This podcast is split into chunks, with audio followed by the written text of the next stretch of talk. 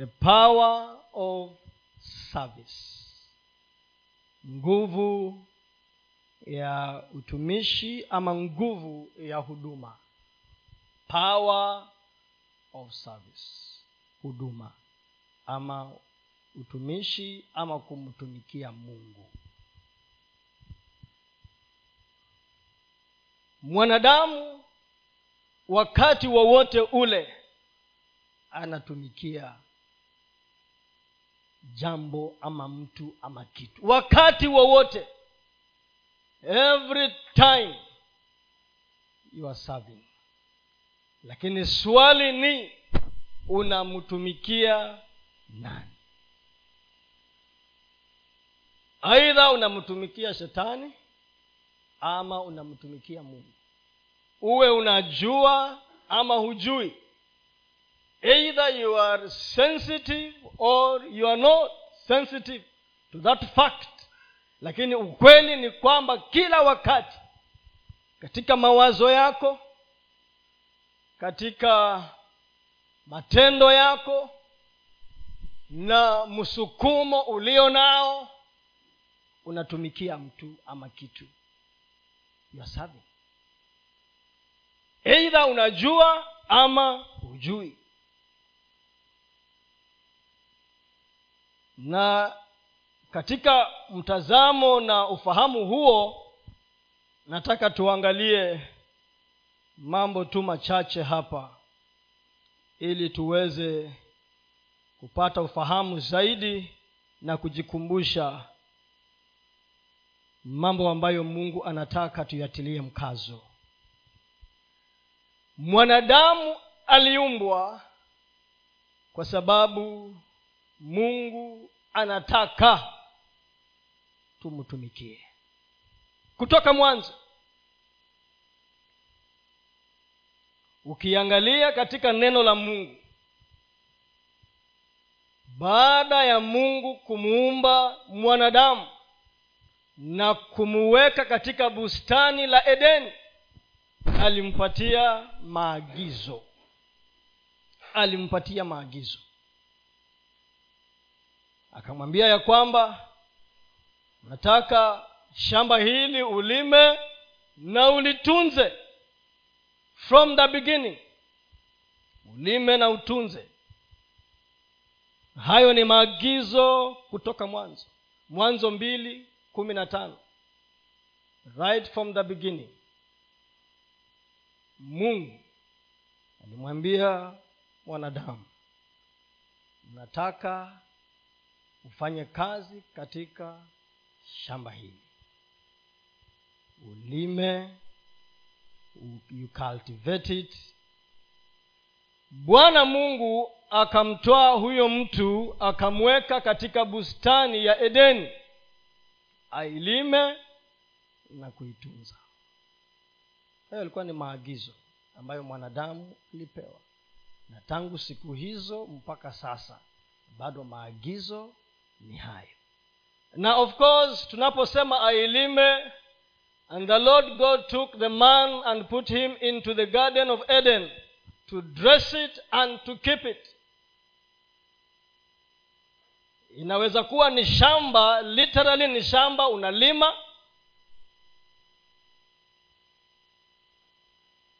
Ama ni ule uwezo ambao mungu amekupa anakuambia uufanyie kazi ulinde uutunze na uufanyie kazi. Ili ulete mazao for continuity and sustainability. Hivyo ndivyo mungu alivyomwambia adamu. Na tukiangalia kwa joshua nipe joshua pia moja nane. Nataka ni kuna neno nataka nipate pale kwa hicho huo hicho kifungu kitabu hiki cha torati kisiondoke kinywani mwako bali yatafakari maneno yake mchana na usiku upate kuangalia kutenda kulingana na maneno yote yaliyoandikwa humo maana ndipo utakapoifanikisha njia yako kisha ndipo utakapositawi sana. Niwekee kizungu pia. Natafuta neno pale la kizungu this book of the law shall not depart out of thy mouth. But thou shalt meditate therein day and night that thou mayest observe to do according to all that is written therein. For then thou shalt make thy way prosperous then thou shalt have good success. Hapo anasema that you may observe to do. The word observe. Observe. Is made up of two words. Imetokana na maneno mawili. The first word is object and the other word is service. Maneno mawili. Object and service. Mwanadamu ni chombo cha utumishi ama huduma. You are an object of service. An object of service. Kwa hivyo anaposema ya kwamba kitabu hiki maneno haya huko mwisho ndiyo kuna yale matunda ya kutii ya kufanya kama vile tu alivyoagizwa adamu kutoka mwanzo. Ya kwamba wewe na mimi ni chombo cha huduma kwa mungu. Ndio nikasema kila wakati vile unavyofanya vile unavyowaza vile unavyotenda vile unavyojitokeza unatumikia mtu ama kitu. Every time you are serving na tulipokuwa hatujaokoka tulimtumikia nani? Shetani. Na tulipookoka inatupasa tumtumikie mungu. Kwa hivyo utumishi ni nini? What is service? What is service? Kwa sababu mtu akisikia service ama huduma anafikiria tu pengine namtumikia mungu kupitia kuhubiri peke yake ama kupitia kuimba peke yake ama wakati nafundisha wapi? Sunday school. Unaweza kuwa pengine unafikiria service ni sehemu tu moja ya maisha yako. Hapana. Utumishi ni maisha yako yote kwa sababu pengine wewe ni mwanafunzi unajiuliza sasa kama mimi niko shuleni na siimbi kwa kwaya na sihubiri na siendi kwa missions namtumikia mungu namna gani? Maisha yako hata kule kuenda kusoma peke yake kwa bidii ili watu waone ya kwamba mtu kama anasema ameokoka bado huwa anasoma kwa bidii na anapita na anajenga ushuhuda. Huko ni kufanya nini? Ni kumtumikia mungu. Kwa hivyo mwanadamu ni chombo ambacho lazima kimtumikie mungu. Na kama humtumikii mungu utamtumikia shetani. Hivyo ndivyo neno la mungu linatuambia katika mathayo sita na mstari wa ishirini na sita ya kwamba ni lazima tuchague. Kuokoka ndiyo mwanzo lakini uishi katika maisha ya utumishi. Umeokoka ndiyo lakini maisha yako yote. Mathayo sita ishirini na sita rudi hapo juu anzia ishirini na nne anzia yes. Hakuna mtu awezaye kutumikia mabwana mawili. Kwa maana atamchukia huyu na kumpenda huyu ama atashikamana na huyu na kumdharau huyu. Hamwezi kumtumikia mungu na mali yaani ya kwamba lazima ufanye maamuzi. Umeokoka sawa lakini je maisha yako yote in totality yanamtumikia mungu? Katika mawazo yako mtazamo wako wa maisha kwa ujumla na vile unavyojitokeza kwa watu aidha unaonekana ama huonekani je kunampatia sifa mungu. Tunapoongea kuhusu utumishi tunaongea kuhusu utukufu kwa nani? Kwa mungu. Kwa kila jambo lolote unalolifanya wakati wowote. Aidha uwe unakuja hapa mbele ama unakaa huko nyuma maisha yako yawe kila wakati 24/7 yanamrudishia mungu utukufu. That is service. Hata ule wakati ambapo ni ufanye maamuzi ambayo ni magumu unapofanya maamuzi sawasawa na neno la mungu unamtumikia mungu.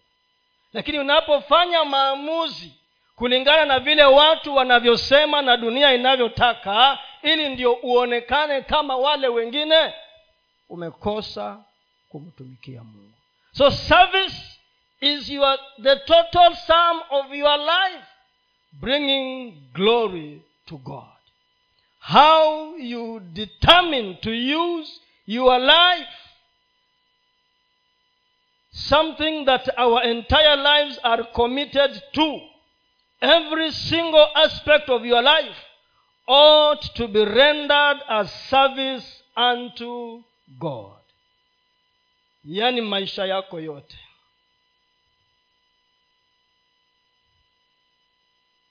Ndiyo kwa sababu paulo akawa anapeana ushuhuda juu ya lile kanisa la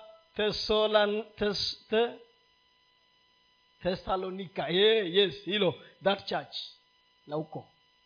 Eh, akawa anapeana ushuhuda. First thessalonians 9 and no uh, 1 verse 9 to 10 first thessalonians 1 9 to 10 yes. Wathesalonike wa kwanza kwanza mstari wa tisa. Kwa kuwa wao wenyewe wanatangaza habari zetu. Ni paulo anaongea kuhusu hilo kanisa maana amesikia sifa za hilo kanisa kwa kupitia kwa kuhubiri kwa kina paulo. Sasa anasema hapa ya kwamba ya kuwa wao wenyewe wanatangaza habari zetu jinsi kulivyokuwa kuingia kwetu kwenu na jinsi mulivyomugeukia mungu. Mukaziacha sanamu ili kumutumikia mungu aliye hai wa kweli. Isi inapoongea kuhusu kugeuka tani ni uwe ulikuwa unaangalia hivi kuenda huku na kama ni kutani unaangalia wapi? In the opposite direction. Huu ni ushuhuda ambao paulo anapeana juu ya hili kanisa ya kwamba wanamtumikia mungu. Maana wanaona maisha na matendo ya hawa watu yanaambatana na kukiri kwao.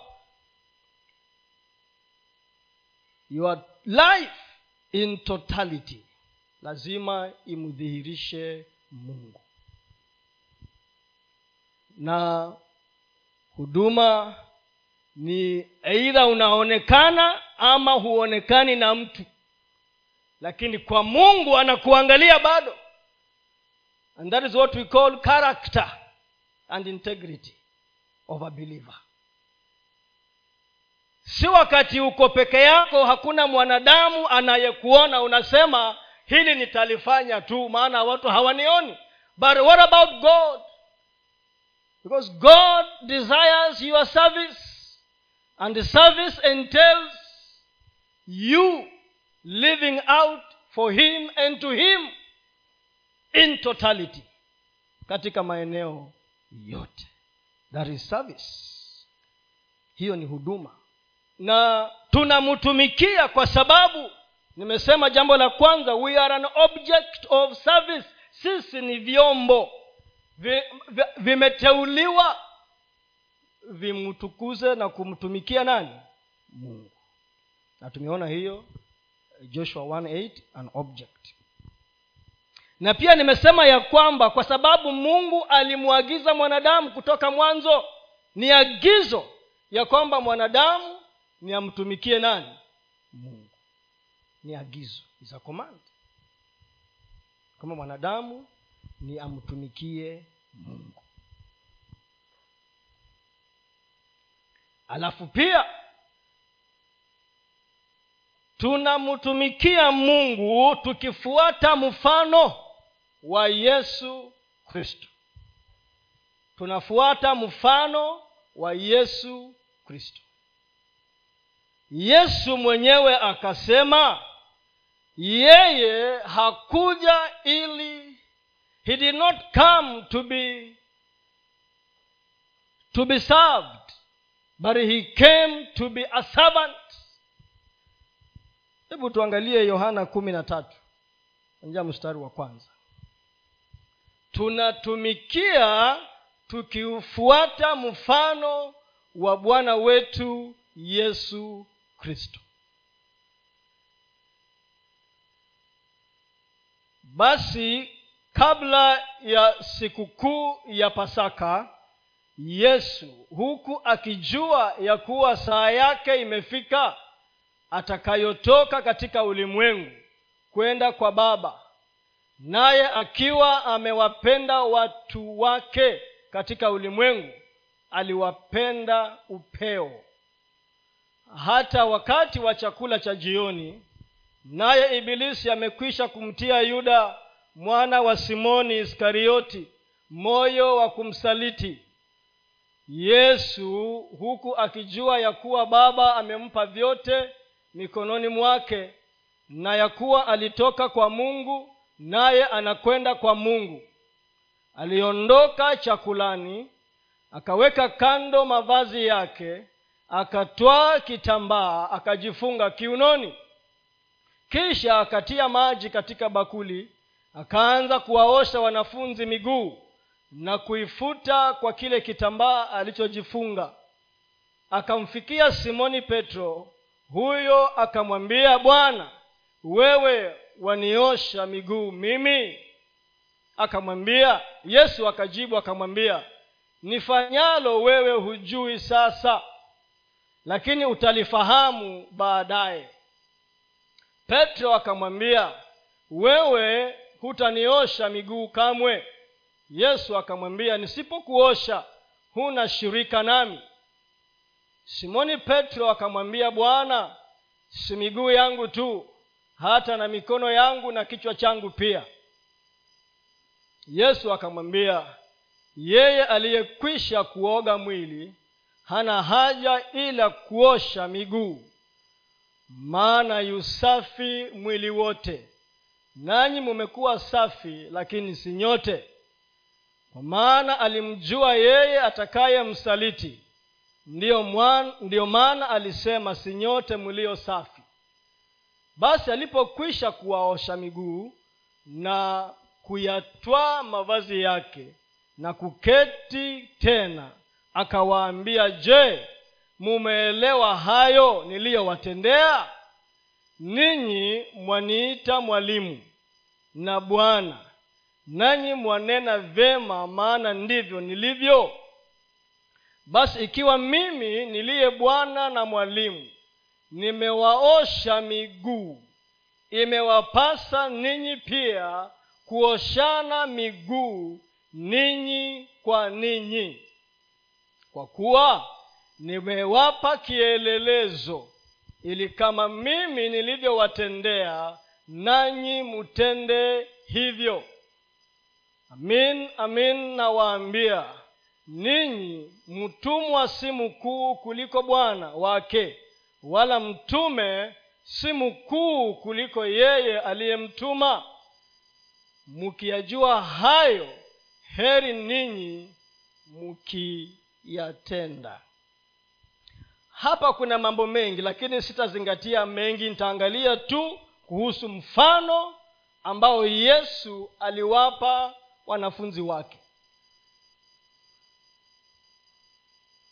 Yesu alifanya kitendo kile kutufundisha ya kwamba kama yeye ni bwana ya kwamba yeye ni mungu lakini akachukua mfano ule wa kuwaosha wanafunzi wake miguu. Petro hakuwa anaelewa na akawaambia hamtayaelewa sasa lakini baadaye mtakuja kuelewa. Lakini nataka nizingatie hapa ya kwamba kutumikia. Unajua watu hao wanasema ya kwamba mimi namtumikia mungu very well. Vizuri sana. Lakini ili ndiyo ufikie upeo wa kumtumikia mungu kwanza lazima utumikie wanadamu. Lazima utumikie mifumo iliyopo. Ili ndio uweze kuelewa kumtumikia mungu inamaanisha nini sasa yesu akawa anawapatia mifano ya kwamba ninyi kwa nyinyi kwanza lazima mjue jinsi ya kuishi. Nyinyi kama wandugu nyinyi kama wakristo mujue jinsi ya kuishi nyinyi wenyewe vizuri na kufanyiana mema. Na mkiyafanya hayo mnamtumikia nani? Mnamtumikia mungu. So usifikirie ya kwamba he used washing of the feet lakini si lazima iwe ni kuosha miguu lakini jambo alilolifanya linahitaji baadhi ya sifa ambazo ni tuwe nazo. Kwanza kunyenyekea. Utumishi ama huduma haitafanyika kuwa bora pasipokuwa na kunye, kujinyenyekeza. Maana mara nyingi utakuta ya kwamba wale watu ambao unawatumikia ama kuwatendea mema pengine hata si bora kukuliko wewe ama wewe uko na sifa nyingi kuwaliko lakini hiyo si muhimu. Muhimu ni kile kitendo unachokifanya from the bottom of your heart kujinyenyekeza. Yesu alikuwa anawaambia ili ndiyo muweze kunitumikia mimi anzeni kwanza nyinyi kwa nyinyi ili ndiyo huo mfano huo mukiuweza huo katikati yenu mutaweza kunitumikia mimi. If you cannot serve another man or a human being you can't serve god. Huwezi. Huwezi. Na ukitumika chini ya mwanadamu unajua mwanadamu ni mwanadamu akisimama hapa mbele akihubiri ni kama malaika cherubim and seraphim. Lakini wacha aketi kule chini huenda akageuka. Sasa ukitumika chini ya mwanadamu unajua uzuri unajua sifa unajua pia mapungufu yake na unajua jinsi ya kuyahando ili bado upeane huduma. So akawa anawaambia vile nilivyofanya mimi fanyeni nyinyi nyinyi kwa nyinyi muwe na mioyo ya kujinyenyekeza na kutumikiana. Kwa sababu katikati yenu kuna wale nitawainua zaidi kushinda wengine. Huduma zao zitasikika sana. Hasa mtatumikiana namna gani? How will you serve? Nyote ni mitume alikuwa anawaambia nyote ni mitume. Lakini kuna wale ambao watakuwa na nguvu tofauti. How will you serve under that person? Tunatumikia mungu tukiangazia mfano wa yesu kristo. We serve as we look at the example of our lord jesus christ. Tunamtumikia mungu kwa sababu ya mioyo iliyojawa na shukurani. Tunamtumikia mungu kwa sababu ya kutambua ukuu wa mungu. Na mioyo yetu imejawa na shukurani. Samueli wa kwanza kumi na mbili ishirini na nne. Hizi points nazitaja kwa sababu naeleza kwa nini tunamtumikia mungu.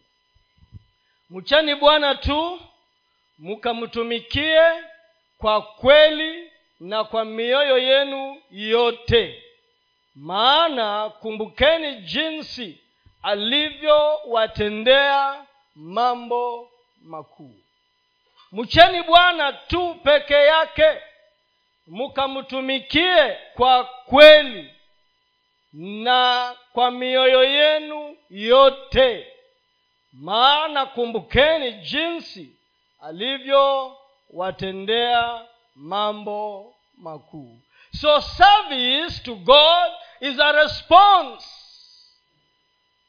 we reciprocate. Si mlifanya reciprocals wale mlifanya hesabu. So you reciprocate. Kwa sababu ya ukuu wa mungu wewe ukufanya na kuona wewe. Kufanya hesabu. Kwa sababu ya ukuu wa mungu na yale ambayo mungu ametufanyia we, res, we respond. We choose to serve him kwa mioyo yetu yote si kwa kulazimishwa wala kushurutishwa hapana. Kwa sababu tumeamua. It is a choice we make ya kwamba maisha yangu nataka mimi maisha yangu. Ukiangalia nyuma umuone yesu. Ukiangalia mbele ni yesu. Ukienda upande huu upande ule. Ukiangalia utosi ukiangalia kwa nyayo zangu ni yesu. All round kila mahali wakikupindua wakikupasua ndani kama wako na mashini ya kusoma nia yako na moyo wako waone ya kwamba ni service and service unto the lord. Na nimesema ya kwamba huduma ni chochote unachokifanya kimpatie nani kimpatie utukufu mungu. Kama ni kazi yako pale mahali ulipo kule kusa, kama unafagia mpendwa usiofagie kuondoa. Fagia ukimaanisha ya kwamba kuna ushuhuda unatengeneza. Kama unakata nyasi na huwa ninashangaa sana unapatia mtu kazi akulimie shamba na analima shamba na madharau. Anachukua nyasi anazifukia. Anakwambia nimemaliza. Nataka unilipe. Na hata hana aibu. Na ni mzee mzima hana aibu mama mzima mzee anakwambia nimeshamaliza mimi. Na unataka pia upewe shamba yako ya kwako mwenyewe yako. Kama ya mwingine huwezi ukachunga. Service unto our god. Chochote kile ambacho ninakifanya kwa moyo wangu wote kwa sababu ya ukuu na yale yote ambayo mungu amefanya katika maisha yangu as a response sasa ili ndio niweze kumtumikia mungu kikamilifu kuna mambo ambayo lazima yawepo. Yawepo. Ingredients. Ama kama unapika biriani kuna vile vitu vinaitwaje? Vinaitwa vitangatia. Ile vitu unaweka. Vinaitwaje? Unaweka kila kitu hapo ndani. Ili ndiyo chakula iweze kujitokeza vile ambavyo nijitokeze ili watu wakila wajikate vidole unaramba mpaka unataka. So the ingredients the conditions to serve. Na tumeona pale ya, kuna ya kwanza iko pale. Hebu niwekee kizungu hiyo verse tu iko hapo niwekee kizungu that verse. Only fear the lord. Mcheni bwana to fear the lord. So the first thing is the fear of god. Hofu ya mungu. Hauwezi ukamtumikia mungu kikamilifu kama hujajawa na hofu ya mungu. Kwa nini? Kwa sababu unapomtumikia shetani wewe umekuwa mtumwa wa dhambi na unapomgeukia mungu inamaanisha ya kwamba wewe si mtumwa wa dhambi tena. Kwa nini? Sababu unamcha mungu. Uko na hofu ya mungu ndani yako. Mcheni bwana tu peke yake. Fear of god. Hiyo ndio itakufanya kabla ufanye maamuzi yoyote unajiuliza how can i nitawezaje kufanya kitendo hiki? Ama kutofanya jambo hili? Kama kweli namcha bwana. Jambo la pili kumtii bwana. Kumtii bwana. Ama utiifu. Utiifu. Ayubu thelathini na sita mstari wa kumi na moja. Job 36 and verse number 11 kama wakisikia na kumtumikia watapisha siku zao katika kufanikiwa na miaka yao katika furaha. Kama wakisikia kama wakisikia na kumtumikia niwekee kizungu. Saa zingine hiyo tafsiri haileti vizuri. Ka kizungu yes. If they obey and serve you cannot serve if you do not obey. Huwezi. Naweze kusema i will serve first and then obey later. Hapana. Is inafuatana. Kwanza tii tii kwanza. Mnakumbuka habari ya sauli?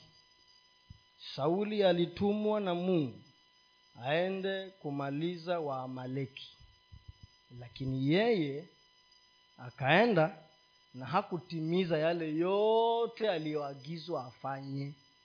Aliambiwa maliza wote maliza mfalume maliza wake na waume wanyama kila kitu. Lakini yeye akaenda aka akasema wacha nichukue hawa wanyama ambao wamenona hawa ili niende nikamtolee dhabihu nani? Mungu. Hiyo habari mtajisomea tu wenyewe. Fikiri ni samueli wa kwanza kumi na tano hiyo chapta hiyo mtasoma. Akasema wacha nichukue hawa niende nikamtolea dhabihu mungu. Sasa utamtolea dhabihu gani huyu mungu ambaye kwanza hujamtii maagizo yake? So service unto god is premised or built on the foundation of obedience. Obedience. Obedience. Na uwezi ukamtii mungu kama mwanadamu ambaye unamuona amepeana maagizo na huyafuati. You can't. Kama humtii mzazi wako huwezi kumtii mungu. Kama humtii mchungaji wako huwezi ukamtii mungu. You can't. Kama mkubwa wako your elder ama bosi wako kazini huwezi ukamtii. Amepeana maagizo na huyafuati lakini unasema ninamtii mungu kwa neno lake muongo. You can't. You cannot. Kama umeolewa na umtii mume wako muongo. You cannot obey god ndio nimesema begin by if you serve men you learn how to serve god. Another ingredient nimesema tayari ni humility kujinyenyekeza. Kama vile yesu alivyonyenyekea. As god yesu alinyenyekea. Alimtii baba yake akanyenyekea akachukua mfano wa mwanadamu yeye alikuwa mungu sawa na mungu lakini hiyo yote hakuichukua kama kunyanyaswa. He did not count that as robbery. Ama kudhulumiwa. Alikubali kwa hiari yake na akatii kwa kunyenyekea. Na akaja akafanya hayo yote aliyompasa ayafanye. Akatii mpaka kufa. Obedience unto death. We ujaambiwa ufe sababu unatii lakini lazima utii ndio mtumikie mungu kwa kunyenyekea. Another ingredient ni upendo. Pale tulisoma kwa samueli I mean kwa ile tumesoma pale nyuma yes ile samueli ile kumi na eh, first samuel 1224 kuna mahali pale imesema hebu rudisha hiyo. First, first samuel yes.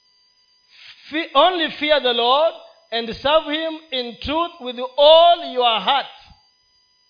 Na tunajua ya kwamba yesu alisummarize zile sheria kumi kwa sheria mbili. Na ya kwanza ilikuwa ni kumpenda mungu na mioyo yetu yote. Tuwekee pia joshua 22 and verse 5 upendo. Love. But weka kiswahili kwanza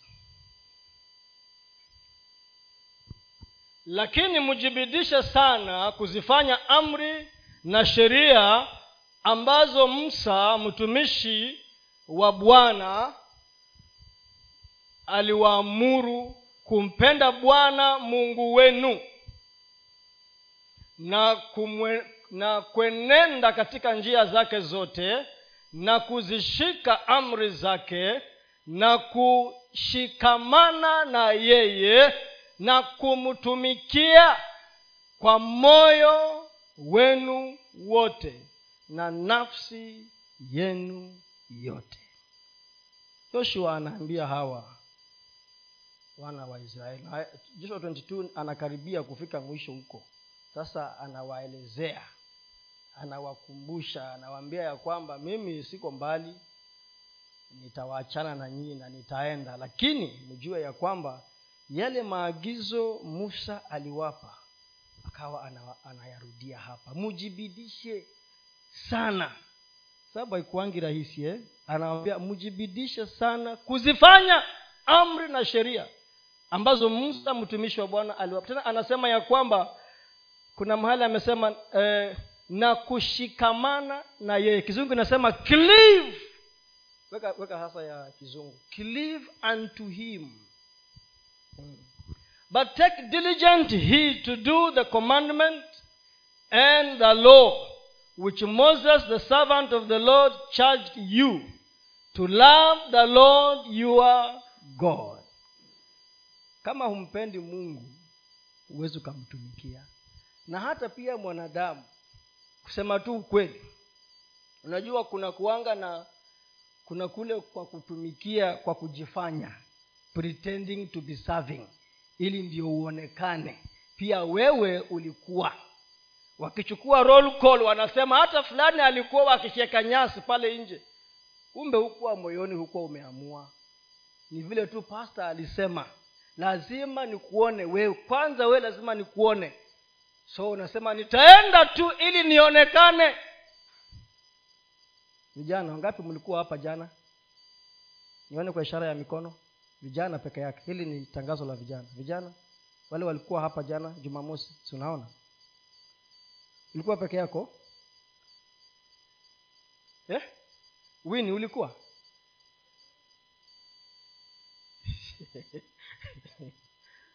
Ni swali tu wangapi walikuwa hapa jana? Vijana? Mnajua ni nini nina- ninauliza. So hata hamukuogopa kuwa nikuje niwaone? So kama yule ambaye anapeana maagizo moyoni mwako umemchukia hayo maagizo hutayafanya. Na ukiyafanya unajilazimisha na hiyo haina maana yoyote is a waste of time. So anawambia mpendeni bwana love the lord your god and to walk in all his ways and to keep his commandments and to cleave unto him. Kuklive kucleave yaani unamu unakwama hapo. Kama wale kuna wanyama wakikushika mahali wadudu wengine hawatoki. To cleave unto him. Una na unakwama na yeye kabisa. Hivyo ndio alikuwa anawaambia. And then serve him. Na baada ya kufanya hayo mumtumikie with all your heart and with all your soul so the love of god is a key ingredient ya kumtumikia mungu. Na kwa sababu hatujafunuliwa pengine wengi wetu kuona uzuri wa upendo huu wa mungu ndio tunafanya half-heartedly. Tunajitokeza kwa mambo ya mungu half-heartedly. Na ule wakati mwingine wote tuko kwa yule mungu wa pesa. Mammon because kama humtumikii mungu unamtumikia nani? Yule bwana mwingine. Love the love of god. Ingredients that we need to have. Then what is the attitude of service? Attitude of service. Mtazamo ule ambao tujitokeze nao wakati tunamtumikia mungu. You should have the attitude of a slave. The attitude of a slave the attitude of a slave. Mwanzo sio mwanzo kutoka. Kutoka niekee kiswahili kwanza. The attitude of a slave. Basi hukumu utakazoziweka mbele ya watu ni hizi. Ukimnunua mtumwa wa kiebrania atakutumikia muda wa miaka sita. Mwaka wa saba atatoka kwako huru bure ikiwa aliingia kwako peke yake tu atatoka hivyo peke yake. Kama ameoa mkewe atatoka aende pamoja naye. Ikiwa ni bwana wake aliyemwoza huyo mke naye amemzalia wana wa kiume na wa kike yule mke na wanawe watakuwa ni mali ya bwana wake naye mume atatoka peke yake. Lakini huyo mtumwa akisema waziwazi wazi, mimi nampenda bwana wangu na mke wangu na watoto wangu. Sitaki mimi kutoka niwe huru. Six. ndipo hapo huyo bwana wake atamleta mbele ya mungu na kumleta mlangoni au penye mwimo na mlango, wa mlango na bwana wake atalitoboa sikio lake kwa umma ndipo atamtumikia siku zote. Hiyo habari mumeishika pale. Musa alikuwa anaambiwa na mungu haya ndiyo maagizo ama sheria ambazo utawapa hawa wana waisraeli akawaambia kama kuna mtu atanunua mtumwa wa kiebrania miaka sita kufanyie kazi mwaka wa saba aende huru. Akija kama hana kitu aende kama hana kitu. Akija na aoe ajioze mwenyewe. Akienda haya na mke wake waende. Lakini kama wewe bos ulimpatia mke na akazaa na ako na watoto au atawawacha lakini kama yeye mwenyewe atasema hapana mimi nampenda bwana wangu nampenda mke wangu na watoto wangu kwa hivyo sitaki kuwe, sitaki kuwa huru. I do not want to be free. I want to continue to be a slave in my master's house. Huyo bwana atamchukua tumeambua ampeleke wapi? Ampeleke hapo kuna nini? Mbele ya ya mungu na mlangoni na kwenye na achukue chuma ya moto. Nafikiri chuma ya moto ile ama nini? Uma. Atoboe nini? Amweke alama ya kwamba huyu ni wangu mile milele na milele. Now that is the attitude of a slave for god huyu mwenyewe ameamua kwa moyo wake ya kwamba sasa mimi si kwanza kabla niendelee hebu weka hiyo nyingine niunganishe hizo mbili. Hiyo inafuata hapo. Hiyo wakorintho sini wakorintho weka hiyo. Niunganishe hizo mbili.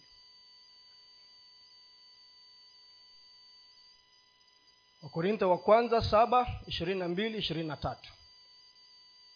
Kwa maana yeye aliyeitwa katika bwana hali ya utumwa ni huru wa bwana. Vivyo hivyo yeye naye aliyeitwa hali ya uhuru ni mtumwa wa kristo. Mlinunuliwa kwa thamani. Msiwe watumwa wa wanadamu. Wewe na mimi tumenunuliwa kama vile wale watumwa walivyonunuliwa na bwana wao na kama umenunuliwa na bwana wako hauna tena you do not have your own freedom. Hauna uhuru wako tena wewe mwenyewe wa kujiamulia. You, you do not have your own freedom your own liberty. Eti sasa nitajiamulia mwenyewe hapana. Huwezi ukajiamulia mwenyewe. Yule bwana wako ndiye atakayefanya nini kuamulia.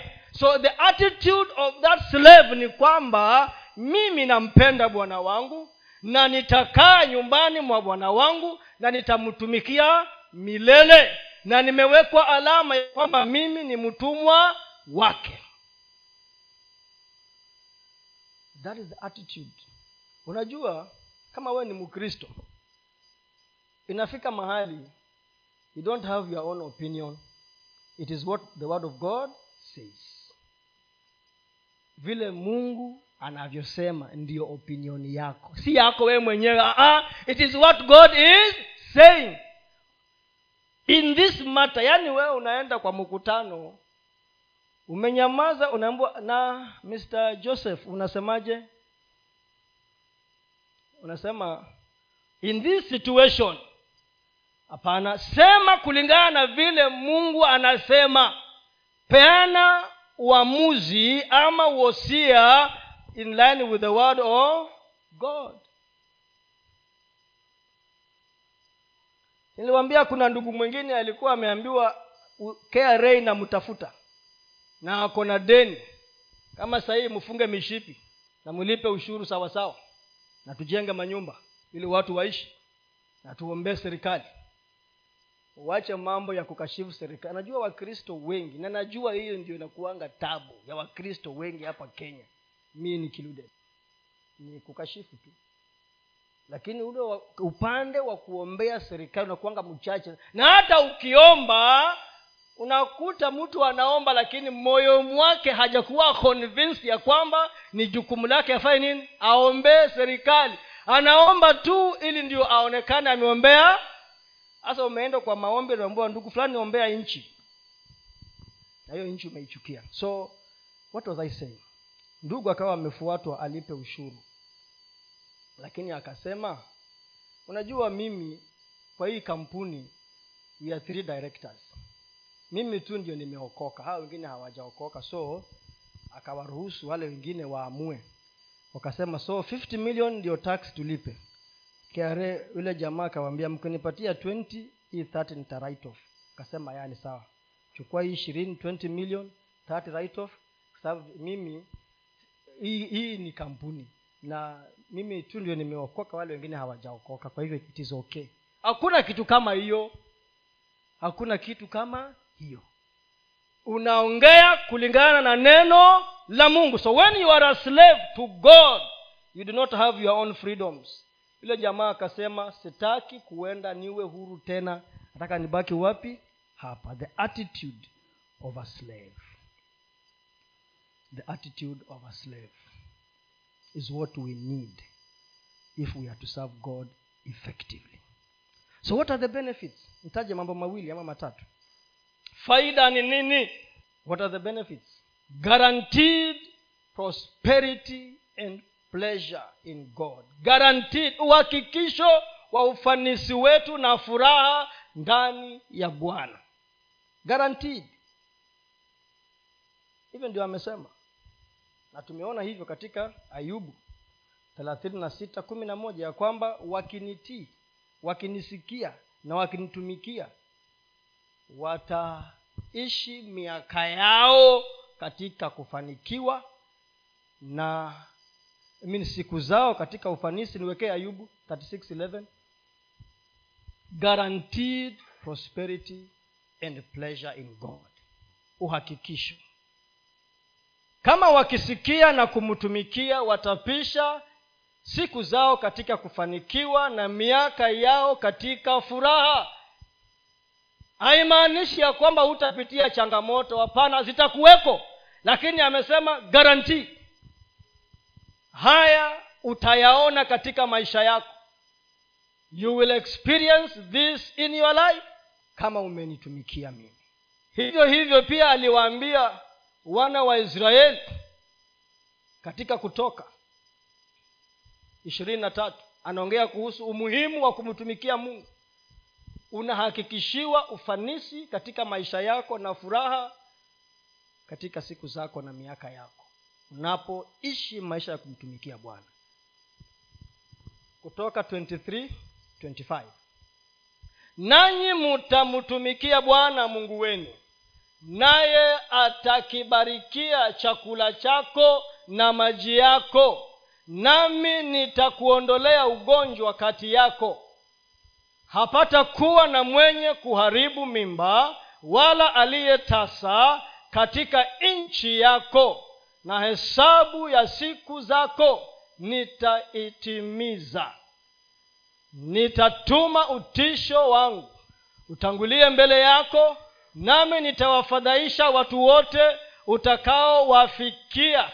Nami nitawafanya hao adui zako wote wakuonyeshe maungo yao. 28 nami nitapeleka mavu mbele yako watakaomfukuza muhivi na mkanani na muhiti watoke mbele yako.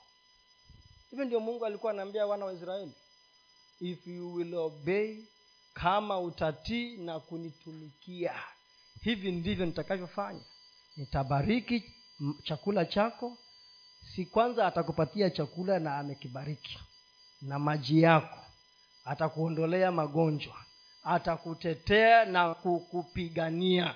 Hakutakuwa na utasa wala kuavya mimba wala ametaja yote lakini serving god kumtumikia bwana.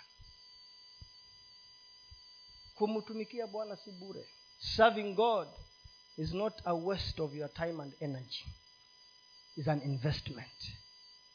Kumtumikia bwana ni kuwekeza katika nyumba ya bwana ama katika jambo lolote unalolifanya mungu anakuhakikishia ya kwamba atakufanyia haya yote ambayo ameyataja pale. Na mungu ni mwaminifu. God is namba t jambo la pili. Anasema nini?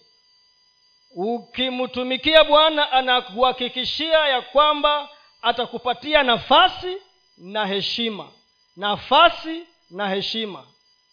He will give you a position and he will also honor you. Nafasi na heshima. Nafasi na heshima. Weka hiyo john hiyo ina, inafuata hapo. Ni john eh?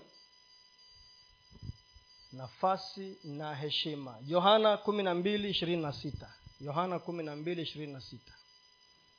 Mtu akinitumikia na anifuate na mtu akinitumikia na anifuate nami nilipo ndipo na mtumishi wangu atakapokuwapo. Tena mtu akinitumikia baba atamuheshimu baba atamuheshimu unataka heshima? Mtumikie bwana.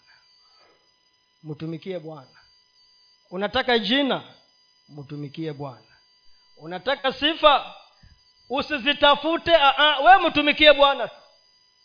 Hizo zote anasema zitakufuata. Tu if you want a name serve god. Serve god. Mtumikie bwana na maisha yako yote.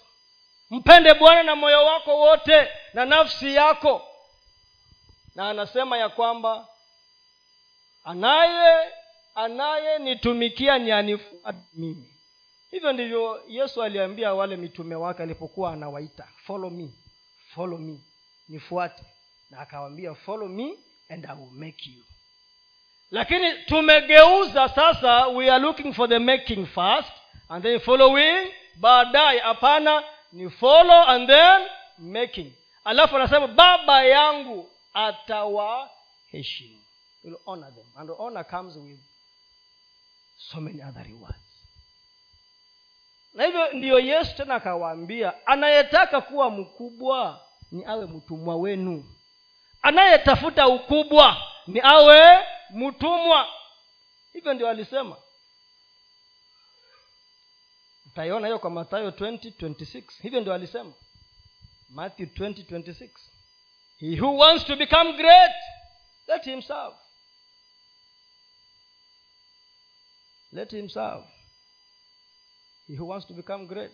Lakini haitakuwa hivyo kwenu bali mtu yeyote anayetaka kuwa mkubwa kwenu na awe mtumishi wenu. Nilikuwa naambia vijana juzi hapa usiwe unaimba na uko na chaneli yako alafu unatusumbua. Like me follow me hapana just sing. We will like you we will follow you because of your ministry. Yes. Usitusumbue kila siku hapana.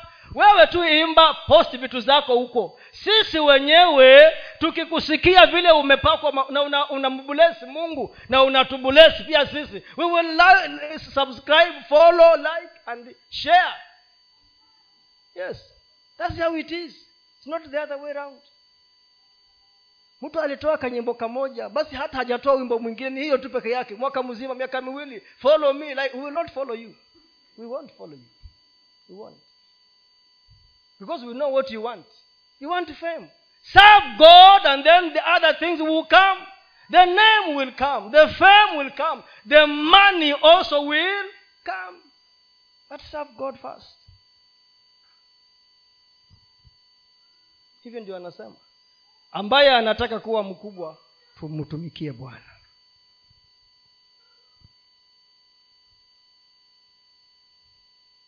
Joshua napoenda kumaliza joshua uki, uki ukiangalia pale joshua 1 joshua is referred to joshua the servant of moses.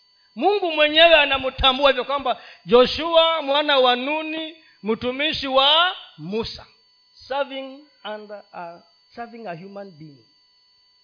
Baada ya kufa kwake musa mtumishi wa bwana bwana akamwambia yoshua mwana wa nuni mtumishi wa musa.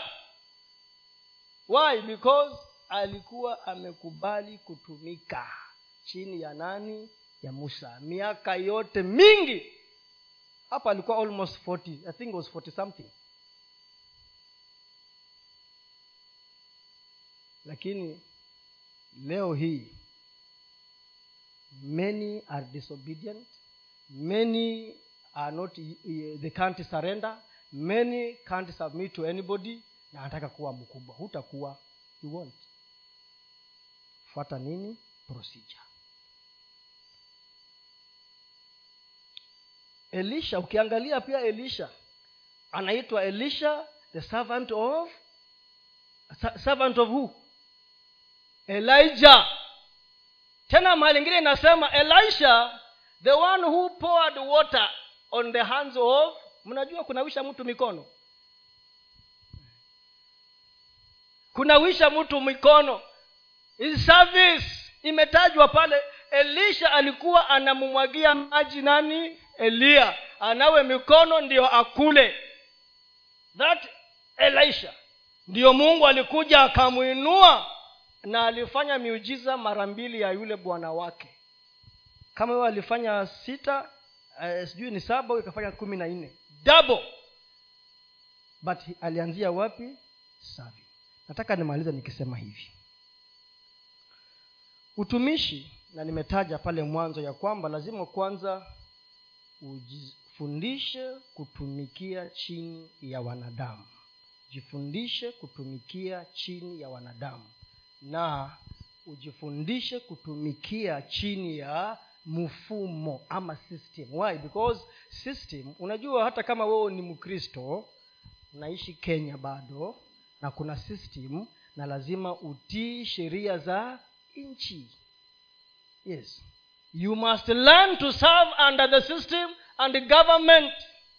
Ili ndio uweze kutii na kutumikia chini ya ufalme wa mbinguni so hapo ndio ninasisitiza sana ya kwamba usi usiji your serving before men is what will unlock all the other things that you desire from god. But first of all serve under men.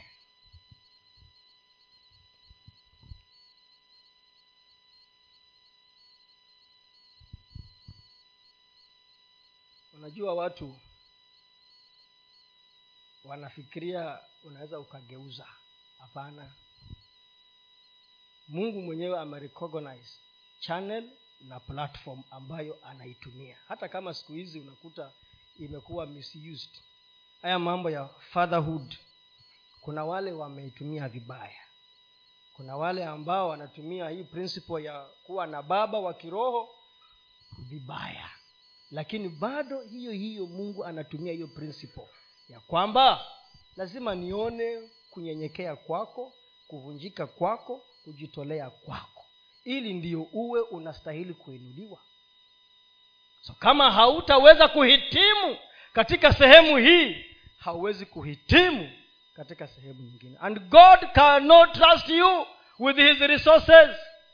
Mungu hata kuamini na rasilimali zake kama hajakuona umehitimu katika sehemu hii kama wewe unafikiria kuhudumu chini ya mtu ni utumwa basi huwezi kuhudumu chini ya mungu. Utaweza it will be difficult. But god is saying if you obey and serve you will spend your days in prosperity and your years in pleasure. Anasema ile miaka yako ambayo nimekuandikia ukisoma kwa kizungu inasema you be full of years and long life. Yaani ile miaka yako niliyokuandikia nitaitimiza. Na itakuwa utakuwa na maisha marefu. Wacha niwachie hapo. Hiyo wacha itoshe. Kile ambacho umepata hiyo ndiyo yako. Chukua hiyo. Na mungu akusaidie